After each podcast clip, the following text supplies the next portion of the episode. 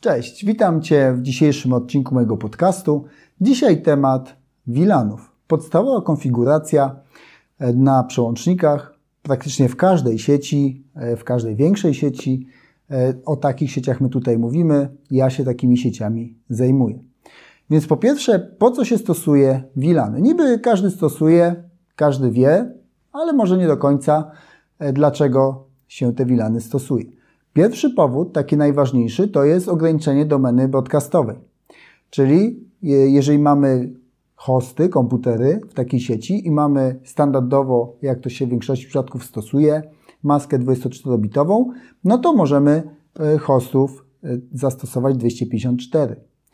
Jeżeli użyjemy faktycznie takiej podsieci i ona będzie wypełniona w pełni hostami, to będziemy mieli bardzo dużo broadcastów a broadcast musi być przetworzony przez każde urządzenie.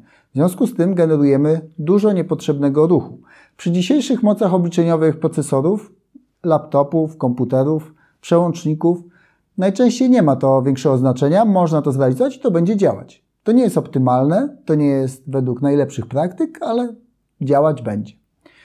Drugi powód, dla którego stosuje się wilany, to jest często powód bezpieczeństwa. Czyli chcemy zastosować na takim poziomie sieciowym, to jest takie podejście, bym powiedział, sprzed 15-20 lat, zastosować podejście, że dany VLAN ma grupę użytkowników, taką statyczną grupę na zasadzie e, pracownicy w magazynie, e, dział HR, e, zarząd, czyli grupę taką funkcjonalną. I teraz do tej grupy możemy przypisać odpowiednie poziomy dostępów. Gdzieś najczęściej na naszym firewallu, który stanowi jednocześnie router. Tak się dzisiaj to najczęściej realizuje. Natomiast to jest podejście, które zakłada, że użytkownicy końcowi są statyczni. A co się stanie, jeżeli będziemy mieli taki przypadek, że mamy na przykład pięć budynków w naszej sieci albo mamy e, kilka fabryk, no i teraz e, ktoś z zarządu na przykład przyjeżdża do danej fabryki i on się chce podłączyć do tamtej sieci istniejącej w taki sposób, w jaki korzysta w swoim biurze. No jeżeli mamy podzielone na wilany i te wilany są na sztywno przypisane do poszczególnych portów, no to, to najczęściej będzie miał inny poziom dostępu, co nie satysfakcjonuje dzisiejszych użytkowników, więc stosuje się inne mechanizmy, najczęściej w oparciu o uwierzytelnianie 800 WDNX i przydzielanie wtedy VLANu, ewentualnie VLANu dla takiej roli. Jest lepsza alternatywa, która dzisiaj się pojawia, czyli stosowanie bardziej takiego obiektu logicznego jak rola, a nie wiązanie się bezpośrednio z danym numerem czy nazwą VLANu. Nazwa VLANu swoją drogą to też jest pewne ułatwienie, że możemy nazwać dany VLAN tak samo w różnych lokalizacjach, mimo że dany VLAN ma inny numer. Czyli w fabryce pierwszej może mieć numer 10, a w fabryce drugiej e, może mieć ta sama funkcja jakby VLANu, może mieć numer 20. Ale jak przypiszemy nazwę do niej, że na przykład hala produkcyjna, to i tu, i tu będziemy mogli reprezentować ten VLAN w jeden spójny sposób. To jest też przydatne rozwiązanie, które się często stosuje.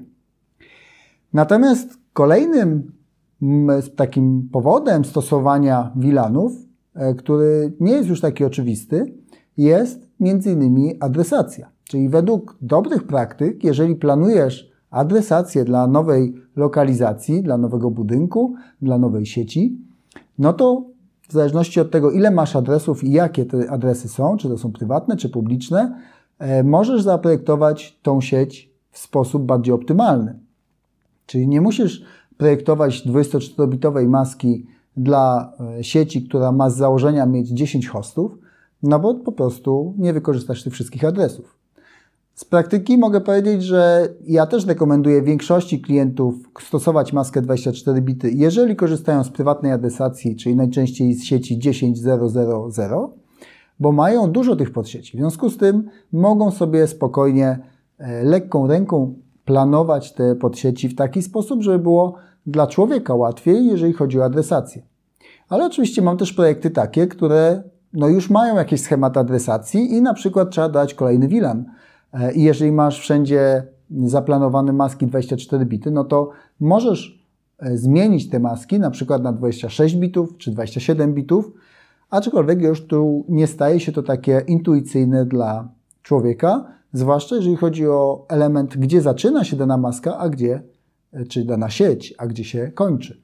Więc to jest jakby zaleta i wada, natomiast wilany są z tym połączone, bo tak jak planujesz adresację, tak dzielisz wilanami. Jeżeli zaplanujesz sobie adresację z maską 27 bitów, to dany wilan będzie miał odpowiednią ilość hostów i tych wilanów będziesz musiał zaplanować odpowiednio więcej. Więc to jest taki typowy trzeci powód, dla którego stosuje się dany podział wilanów w zależności od tego, jaki cel chcesz osiągnąć. Natomiast jeżeli chodzi o dobre praktyki, i to ma też między innymi znaczenie w IPv6, które nadchodzi i zapewne prędzej czy później każdego z nas dotknie, e, to jest kwestia taka domyślna, że w IPv6 będziemy mieli adresy publiczne.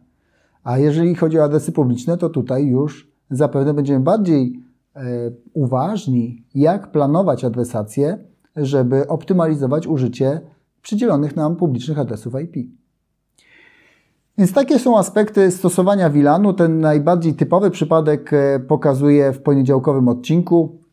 Więc jeżeli chcesz zobaczyć, jak przypisać akces pod, jak przypisać pod typu trunk, to oczywiście możesz to zobaczyć na e, odcinku konfiguracyjnym, gdzie e, w kilku prostych krokach pokazuję, jak skonfigurować to w Packet Tracerze, czyli na urządzeniach Cisco. Ale idea jest dokładnie taka sama na innych urządzeniach, więc poznanie koncepcji e, jest jak najbardziej do zastosowania u każdego producenta. Na dzisiaj to tyle. Dziękuję Ci za uwagę i do usłyszenia już za tydzień.